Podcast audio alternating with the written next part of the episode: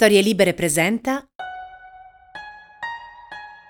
Negli ultimi anni si parla molto di Cina, tuttavia ciò che riguarda il colosso asiatico è ancora avvolto in un fitto mistero per molti italiani.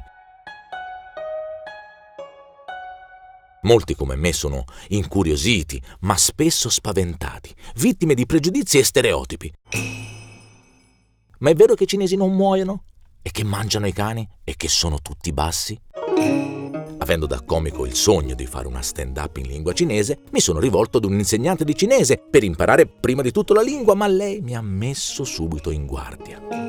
Per imparare una lingua bisogna conoscere la cultura e viceversa, iniziando proprio dal rimuovere i pregiudizi. Muo Chu Cheng Zhen. Limare il pestello fino a farlo diventare un ago. Con queste parole Li Bae poeta della dinastia Tang, ricordava che con grande impegno ed edizione, anche uno spesso pezzetto di ferro può diventare sottile come un ago da cucito. Un inno alla perseveranza che è alla base della cultura cinese. Tutto ciò di cui mi sono munito io per questa sfida. E allora, cominciamo! Io sono Ubaldo Pantani, comico italiano, e sono qui perché voglio saperne di più sulla Cina e i cinesi senza pregiudizi. Io sono Ginevra Barducci, sinologa, e sono qui per dare a Ubaldo e a tutti voi gli strumenti per iniziare a conoscere la lingua e la cultura del paese di mezzo e del suo popolo.